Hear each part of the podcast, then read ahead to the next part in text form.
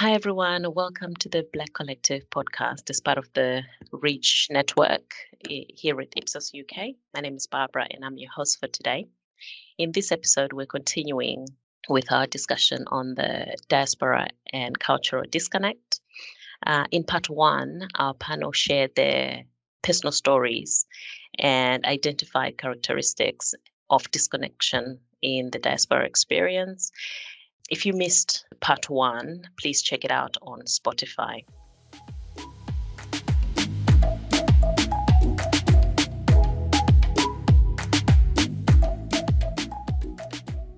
In part two, we're going to explore the social impact of the disconnect and how to bridge the gap uh, from our guest perspective.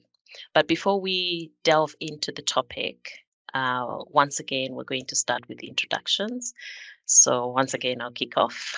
My name is Barbara. I work in customer experience uh, in insights, and I was born and bred in Zimbabwe. Um, I've been living in this country for nearly 20 years. And I am Deqa Jama. I'm a semiotics consultant in our advisory side of the business. And yeah, very much diaspora British, living for half my life, born in Denmark, from several places in East Africa. Mm-hmm. And that'll be me. Over to you, Aron. Hi, I'm Aron. I'm part of the uh, strategy consultancy team here at Ipsos, and I'm yeah born and bred in the UK, but of uh, Jewish heritage. Uh, both my parents are also Jewish heritage, so yeah, pretty excited to be here. And I'm Anu. I am also part of CX um, within the Insights team, and I was also born and raised in the UK. When we started talking about this uh, subject. We started by defining what diaspora means, and we uh, talked about how it implies um, uh, scattering and dispersion, a a separation, if you like, from a group or community. Um, so, do we experience a disconnect? Do you have any examples? I think it's very difficult to not be disconnected when you're from more than one place.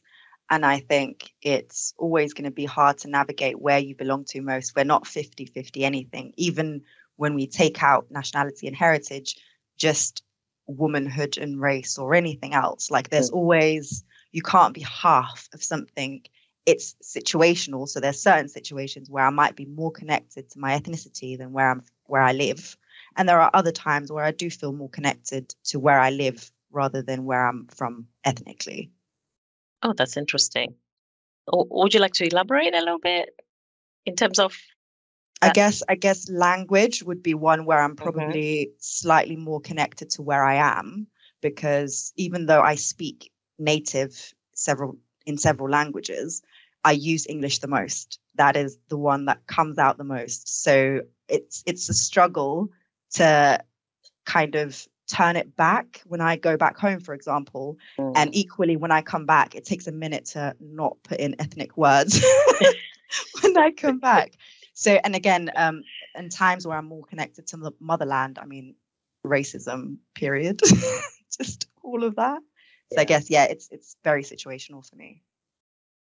Yeah, it is interesting how sometimes I find myself um, wanting to illustrates or, or explains something and then a Shona word comes out instead of an English word. And then I have to remind myself that no, the people around me cannot understand what I'm saying. Uh, yeah, sorry, Anu, you wanted to say something. No, it, it's interesting how we've kind of touched on language because I can't speak a word. Well, I can, but it's not fluent, and people uh, what did you say when I, I was speaking? Uh, you didn't say that properly. You know, I get corrected, even though I understand the language. I can't speak um, Yoruba, by the way. I can't speak fluently or pronounce words properly. Um, so I'll say that's where I experienced the biggest disconnect, um, because you always get teased like, "Oh, um, you're British. You're not. you're not Nigerian." Um, yeah, always get teased. Yeah, always get teased. I find that when um, so I speak the language, um, Shona, uh, fluently, um, but what way I find a bit disconnected is because I've lived in this country for so long. Um, the language or the slang uh, evolves over time. And so when my cousins or my nieces are saying something like in slang, half the time I don't understand what they're talking about. Um, yeah, so I, I, I feel that disconnect in that sense where I can't join in or or I will say something that is so outdated and they'll they'll just laugh. yeah. Um Aron, Aron, what's your what's your Hebrew saying? oh yeah. I think the language thing is quite interesting because I've I've always described the fact that I can read Hebrew but phonetically but not understand it as probably the most useless skill that I have. I, yeah, I think from from a personal perspective, um, I feel quite a strong connection with with the UK, with with Britishness. I probably would put my Britishness before um, my Judaism and my Judaism in terms of an as an ethnic identity. But that is very much a personal thing and, and varies massively between, I'd say, Jews within the UK of where they would describe themselves as British Jews or um, you know Jews who happen to be British who happen to be based in the UK. Absolutely. And I think this is a good time to say we don't speak for all Jewish people and Black people in this space. Mm-hmm. We are coming from our own experiences and That's how it. we see and perceive the world around us. Yeah. So you mentioned um, stereotypes, or it's come up in the discussion. Uh, what are the common examples of stereotypes that you have experienced or, I dare say, subjected others to? Um, we could start with the very obvious talking whites. Ah.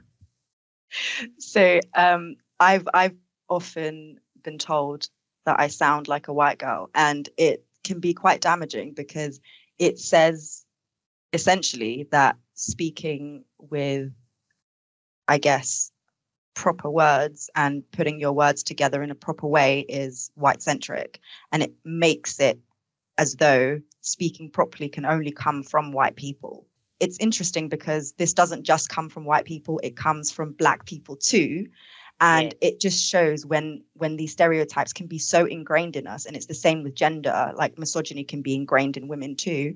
And the same way with race, it can be very ingrained in ourselves. And when we take on these structural thinkings and these structural concepts that essentially are born from white supremacy, um, that's when we end up with very racist stereotypes. Um, I have a question. Um, I have a question for you, Aron, which is um, when it comes to stereotypes around Jewishness, do you think and that those who aren't visually presenting as Jewish are perceived by non-Jewish people as being less Jewish? And is there stereotypes around that?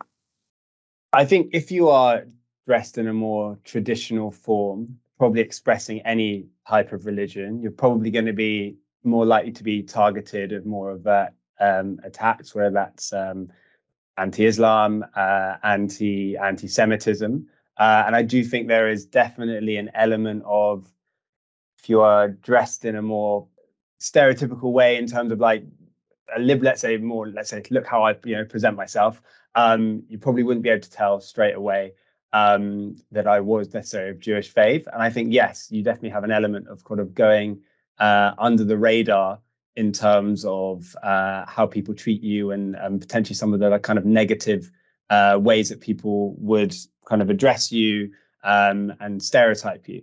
Uh, and I think, yeah, in particular, being, you know, a white as well, um, being that particular thing with Judaism where there is that idea that you kind of kind of blend in and blend out. Um, so yeah, so definitely, I think uh, it's fair to say that the more that you conform in how you dress um, and how you look, the less of an obvious target you are for discrimination. Yeah, definitely. And I think the thing that underpins that stereotype, which is quite difficult to navigate when it comes to Jewish people, is the conditional whiteness of of being Jewish, because often a lot of Jewish people do look white, but mm. I guess the white card can be revoked from them at any point by the dominant white, quote unquote. I think as well, like that that's like a really good note to like just look at like blackness in terms mm. of politics. um, because that is another stereotype um, that when we're in the diaspora, we're all assumed to hold the same political opinion. And so, like, the idea of being politically black and the idea of just being black and political are very different and often that nuance isn't really cleared up and like we see that with people like Kwasi Kwarteng and like whenever they don't adhere to what being politically black means as mm. as values. And when we look at what being politically black black is as a value it's really about that larger shared diaspora community based values um, drive driven political views. And yeah that's very different from just being black and political because that's just someone who has political views and happens to be black. And i think it's very important to note that just because we're from the diaspora just because we're black we, sh- we don't i mean not everybody agrees with each other. We don't all come from the same experiences. Yeah. We're going to have Tories, we're going to have leftists, we're going to have all sorts. Mm. I was born and raised in Zimbabwe, and um, there are certain things that, like, at a certain age, you are expected to be able to do certain things like chores or whatever. Maybe family or relatives come to, to visit and they see our children being raised in this country, but we are not like raising them in the same way because obviously they're in a different environment. And so they see. You, do you mean that they're seeing your parenting as uncultured, even though as, it's not? And as as uh, yeah, oh, no, or just concluding that uh, the children are less cultured because of the way I don't know. Maybe we need to cut this that, all of this out. that, that, no, that was the point I was trying to get to when I was speaking. Yeah. So it's weird how us looking out, so British people looking out or into the way um, we behave, act, talk, speak, eat in places we refer to as home or spaces we refer oh. to as home. We can sometimes view ourselves as more cultured. and then the other way around, they look at us as uncultured. Oh, you know, they've forgotten where they've come from. Mm. Um, they've forgotten their values. Mm. Um, they've left all of that behind. Um, and funny enough, um, when I was out last week Sunday, someone was mentioning how it's important to teach your kids the language from where you're from because that's the thing that ultimately ties them to their ethnicity and how it's very sad because I know my children it's very likely they will not speak Yoruba or even understand it because I won't be able to speak it to mm. them properly. Um, and so the, um, it's that generation is cut off basically. Mm. So yeah, I, I, get what you're what you're saying, um, Barbara, and I, I think it's definitely a real experience. Yeah, I, I get it now. And like in my in my language, we have a word for that. Um, and like that you call people, which is dhaqan celis. And dhaqan celis means return to culture. And right. so the idea is like a person is a dhaqan celis, it can be a noun, but it's also a thing that you do go back, mm. either whether you're sending your children or whether you go mm. as an adult or whether you go as a family to go back home and be recultured. And Aron, I think there's this similar stuff in the Jewish community as well with birthright trips and stuff like that, which is I the way I see it geared towards the same kind of trajectory. Mm. Yeah, it's interesting because it's very easy to conflate Judaism with Israel and and trying to like balance the two is quite interesting because you know from a perspective of growing up you know there's a, a, pressure within my family to like teach me the ways of Judaism so I can continue like Jewish traditions in terms of religious sense in terms of a cultural sense and part of that is by having well connection with Israel so, as you mentioned, there are things like birthright trips. So, if you're Jewish and you haven't been to Israel by the time you're 18, you get to go. A lot of uh, Jewish people who live in the diaspora at the age of 16 will go on like a teenager trip uh, with part of youth movements. They'll go to Israel. Um, and again, so by doing that, by going to Israel, you're building a connection with Israel, the country, and also with your own Judaism. So, obviously, there's a massive interlink between you know your Judaism, your religion, your ethnicity, identity, and the country of Israel, but also they're not the same. So um, it, it, that's kind of an, an, interesting thing to of, but but definitely there is um, pushes to kind of evolve your understanding of the ethnicity, and then that by association through the country of Israel as well.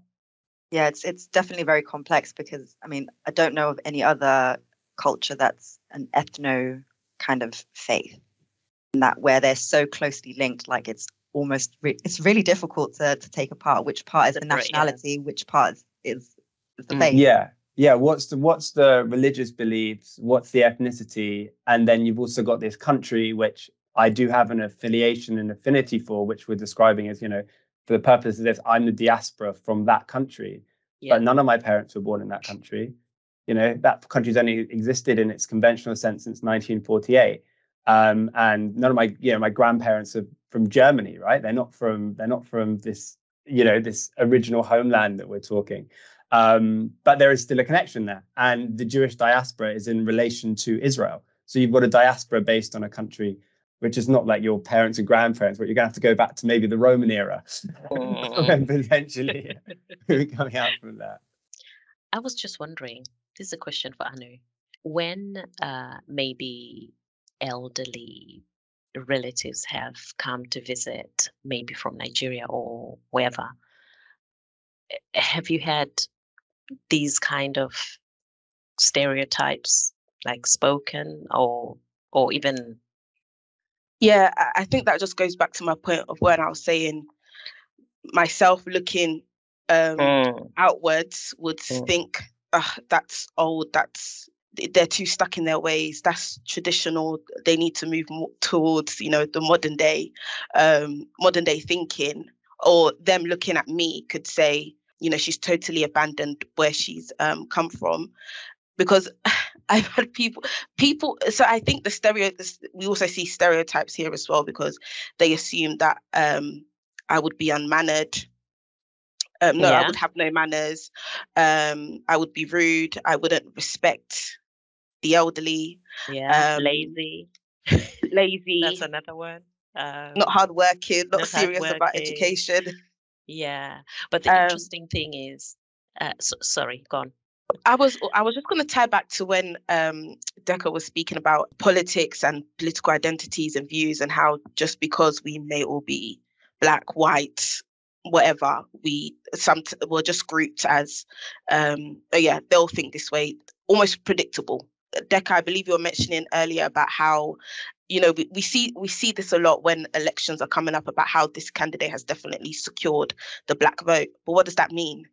That's, what does that mean? It. And that that's we don't all tying back to that diaspora yeah. united kind of yeah. values, but mm. we don't all share that. And like I think there's something to be said about Nigeria being more advanced economically than a lot of African mm-hmm. countries. Yeah. And uh, therefore a lot more access to education, a lot more access to not becoming diaspora, but leaving the country to study and come back to serve the country more than I've seen, anyways, with a lot of other African countries.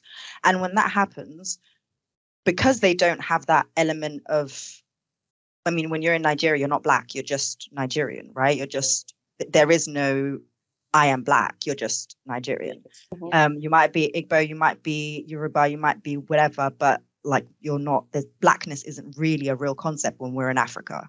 So there's more leeway to kind of when you have that kind of economic ability to kind of cement yourselves in different spaces people can be you know tories left wingers i mean obviously these are english kind of conceptions but politically speaking have different opinions and that not be a thing that has to be shared because of some hunger because of some like shared thing that needs to be organized around i guess liberation there is there there's a, a lot less of that in Nigeria, I'd say, than a lot of other countries, and so a lot more freedom when they're in the diaspora. I mean, most most black Tories that I've seen were probably Nigerian, and, and I think that might have something to do with that kind of economic advancement and the ability to be able to develop different views and opposing views and have that, I guess, melting pot within Nigeria to begin with. And I think, though, like on that note, when it comes to stereotypes, just to kind of tie that up, it's interesting that like the negative stereotypes are the ones that kind of prevail because mm. there's one interesting one about Nigeria, which is specifically about Igbo boys, uh, wherever they are in the diaspora, tend to be more intelligent than most of their peers and nobody nobody knows why there's no real why to this somebody needs to investigate is it actually a, a thing it's a thing. It's a thing. Like as in it's recorded a thing, but nobody has the why behind it. Right. And like they've, they've there's no like economic correlation. Like it's just it's a thing that we've noticed, but not enough research to ascertain the why. So I suppose by um, identifying and acknowledging these common uh, stereotypes associated with diaspora individuals, um, as again researchers, we can approach our work with a more nuanced and informed perspective.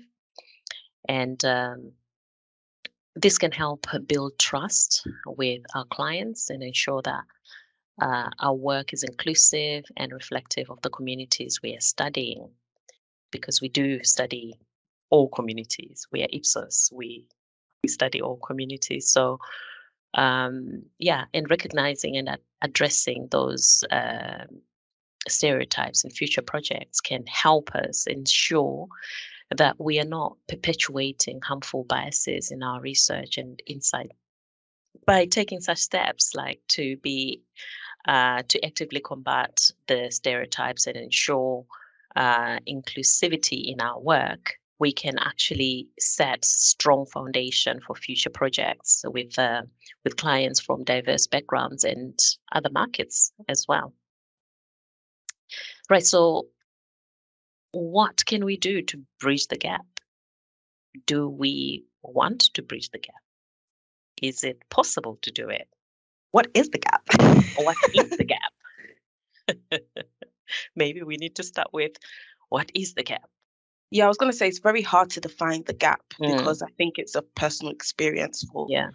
Um, it's very personal, um, and the diaspora and the disconnect manifests itself in different ways for different people. I th- yeah, I think you've summed it up perfectly, Barbara. I think the gap is just disconnect in every pl- in every space or place that you find yourself in, and I think we need to move away from believing ignorance is bliss and that oh yeah we're just a very diverse um, country um, filled with uh, people from multiple um, backgrounds various backgrounds and understand that we need to delve into those differences and realize that we need to accommodate, not even accommodate. It's not accommodate, it should just be the norm. It should just be standard to make sure everybody's welcome. I believe in the last episode we we touched upon um, names and the way they're pronounced.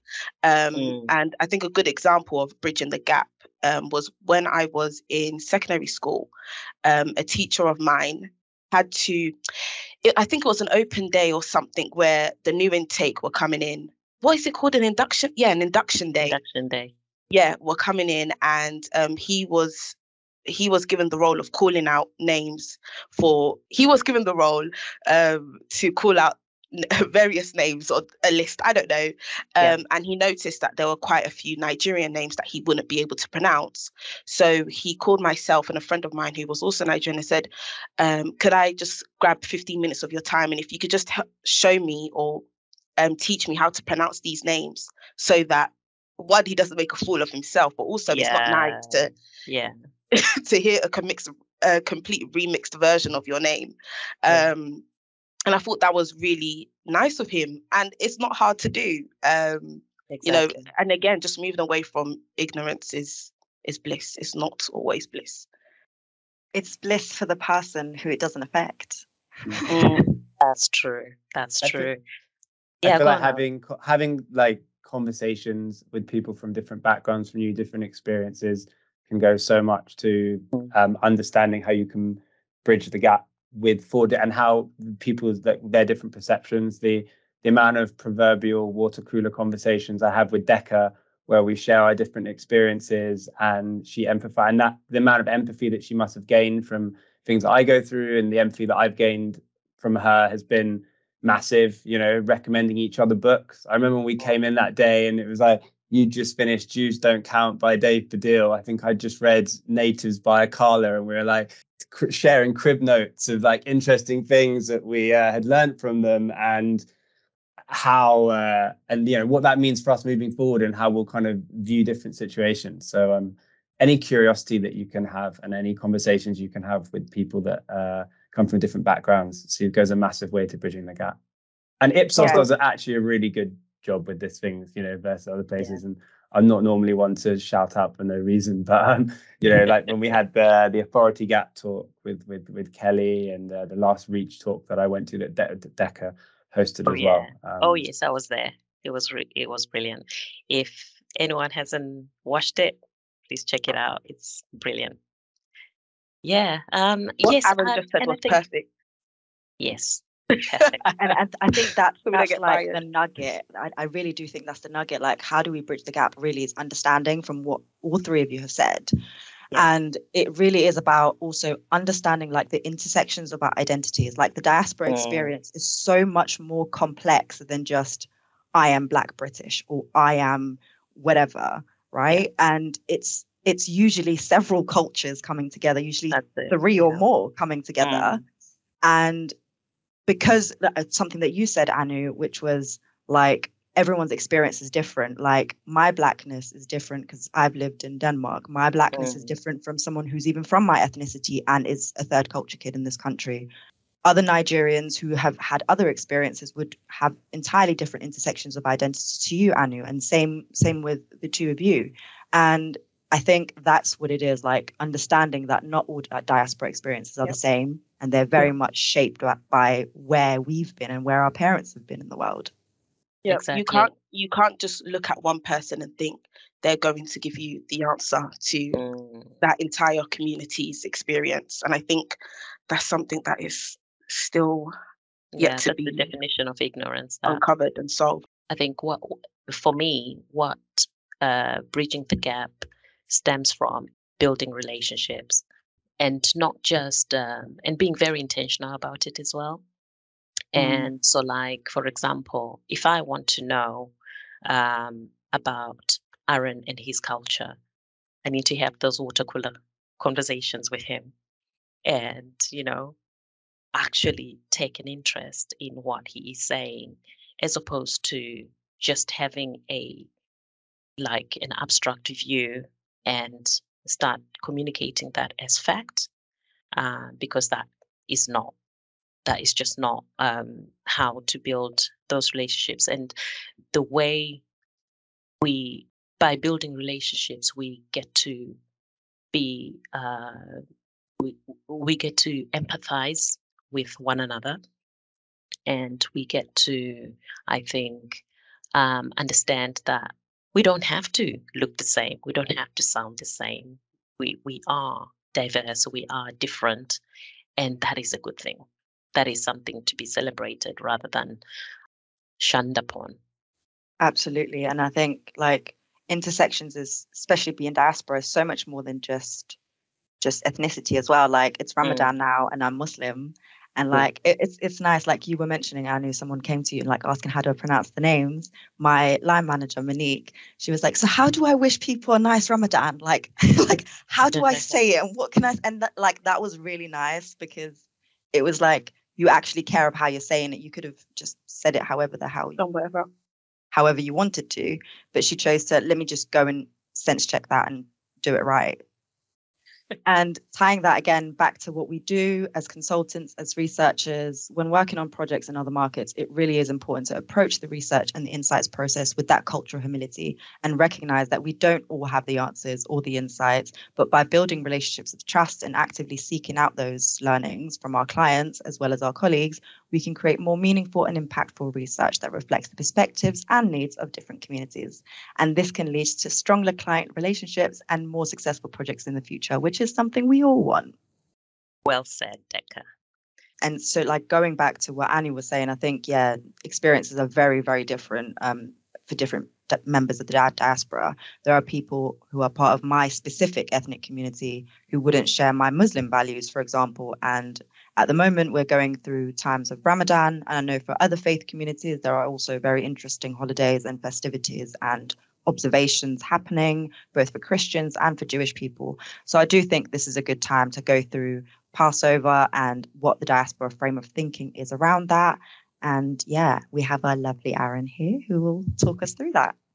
Thanks, Deqa. So um, I'm going to talk a little bit about Passover. So Passover is a uh, Jewish festival which tells the story of the Exodus, which is the Jews uh, leaving Egypt. So the Jewish people were enslaved by uh, Pharaoh, by the Egyptians, um, and Moses, using the Ten Commandments, uh, freed the Jews uh, who then went into the desert and received the Ten Commandments. That is a very, very quick overview. I do recommend that you watch The Prince of Egypt if you want to get a uh, full version of the uh, of the story of Exodus. Um, but I think so it's so so good. Um, but I think what what's powerful about the story is that um, it's all about the Jewish people like not being belonged, being enslaved in this uh, within within Egypt, and even though the historical uh, accuracy and uh, reliability of some of the biblical stories is uh, is subjective.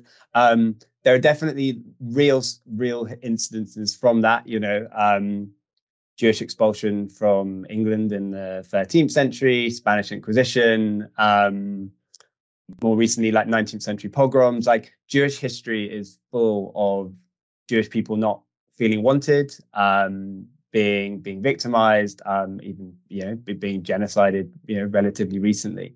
And um, what what that means from a diaspora perspective is it that narrative probably does it goes a long way to making Jewish people feel less connected to the country that they're in and more connected to Israel, even though again, a lot of them, myself included, have not been born in Israel, don't have any like family connection to Israel. So I'd say Passover and those stories and those festivals and um, and and the subsequent historical realities go a long way to shaping diaspora identity in terms of you know i think jewish people there's always there's always this idea that you might not be welcome for like that little bit longer right? You never know when something might take a turn and you have to pack your bags and go. And that's you know based off thousands of years of historical reality.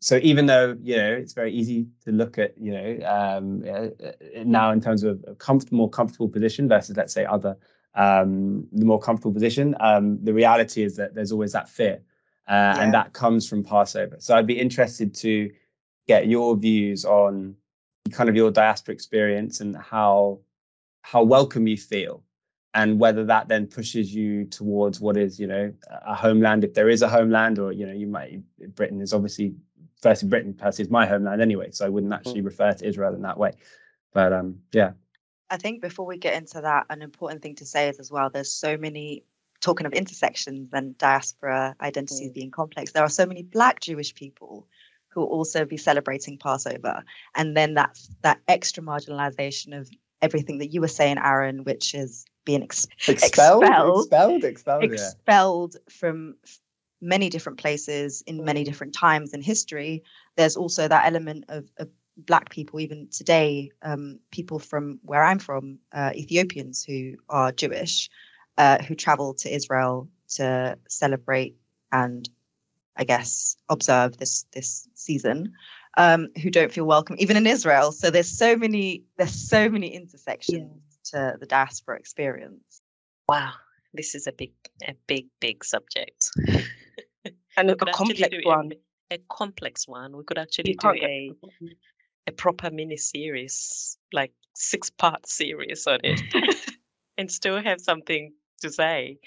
No, uh, but I um think that goes back to the point of just listening, mm. listening to everyone's story. Um, yeah. yeah, absolutely. And that's why when we talk about Passover as well, I think it's important to remember that being expelled isn't something that's ended. It's, it's, yeah. It's, it depends on who it is, where it is, how it is, but it's definitely not not over and that's like that makes me think of like the frame of thinking that this all lives in right like mm. whether it's a distant past or a recent past like these things have an effect even if we haven't directly experienced something in particular yeah. it still carries on and like affects us um yeah. my my friend who's black and jewish um she works at a synagogue where most people are white like she's the only black person there but when people come in because she doesn't she doesn't come across Jewish visually.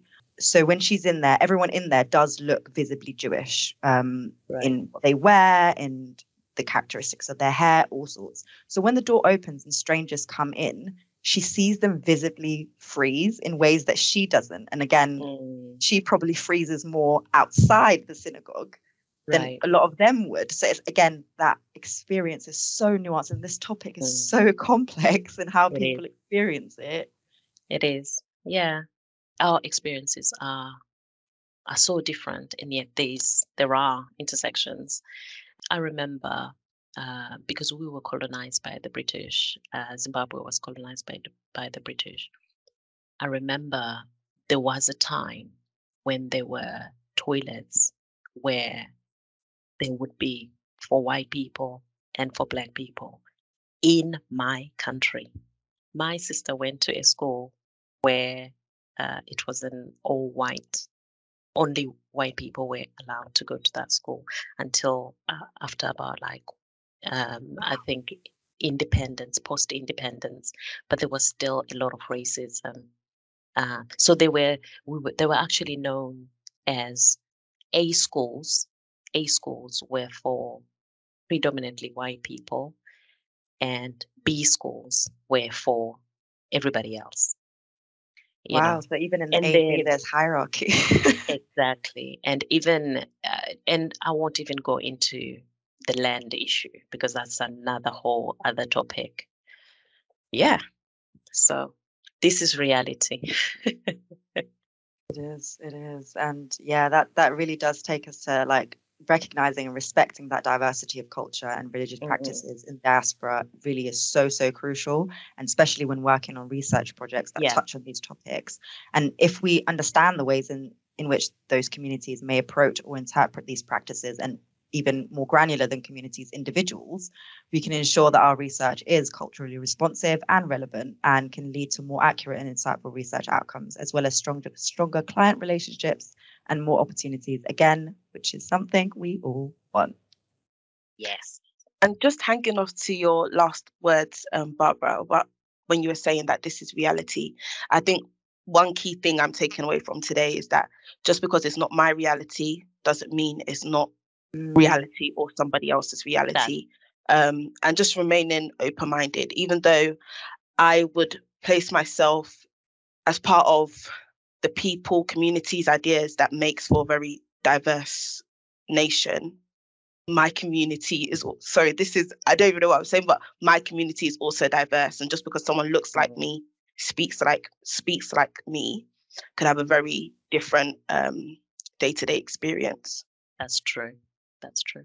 I like that. I like that. Like my key takeaway for today. Maybe we should all do one. Like the, the key, the key thing for our own experience. it's purely just uh, it's made me more motivated to have more conversations um, with people uh, with individuals and understanding that these are such uh, emotional um, and like powerful driving forces of like what of who individuals are. And i think uh, like annie made the point that you could have two people going through like the same experience and they'll come out of it with completely different perceptions of um, you know what their identity is and where they fit themselves versus homeland diaspora what they consider homeland versus diaspora.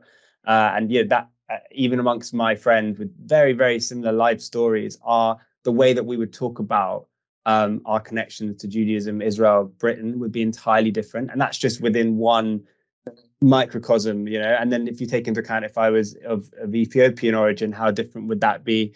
Um, so yeah so just more conversations um and just keep yeah just keep being curious and uh, learning more from individuals and their experiences Love that. Love that. My one, my one's similar, I guess. Um, my one is, I guess, for me, I I find it also important, and I think this is something like me and you, Aron, be doing with our with our books sharing sessions, is sometimes it can be quite exhausting to ask somebody questions that you could have just read about, and the thing for yeah the thing for me is when it comes to things i don't understand and cultures that i don't understand and even intersections of diaspora experiences within my own community because i mean my dad um, was born in ethiopia. There are so many ethiopian jewish people. I don't i don't understand that experience. That's not my experience. Um, there are um, ethiopian christians orthodox christians. I don't understand their experience. Um, so like taking the time to do the reading is actually the best way to come into a conversation, not just coming into the conversation, which I think is quite important. That's my that's my little takeaway. Barbara, what's yours? I think my takeaway is everything that you've said, each of you. Cop out. and I mean, um, just not making assumptions, not making mm. assumptions about people, not um, making an effort to say, hey, how are you? Tell me about whatever, you know, fill in the blanks.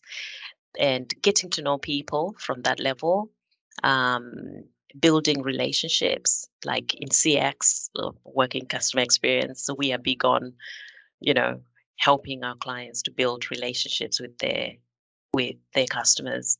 And I think we can practice that um, even within the workplace um, with our colleagues. We can we can. Um, I mean, it's it's a bit more difficult now with a hybrid, uh, you know, model. But those times when we do meet in person, let's let's make an effort to get to know one another. Thank you, everyone, for tuning in, for listening to our podcast. And that's a wrap for this episode, guys. Thank you so Bye. much for tuning in. And we hope you've enjoyed the discussion. And if you want to have a chat with us around the office and join our cultural cooler conversations, feel free to do so. And yeah, keep an eye out for our next episode. And you can reach us on Barbara, where can they reach us? On UK reach the black collective at ipsos.com.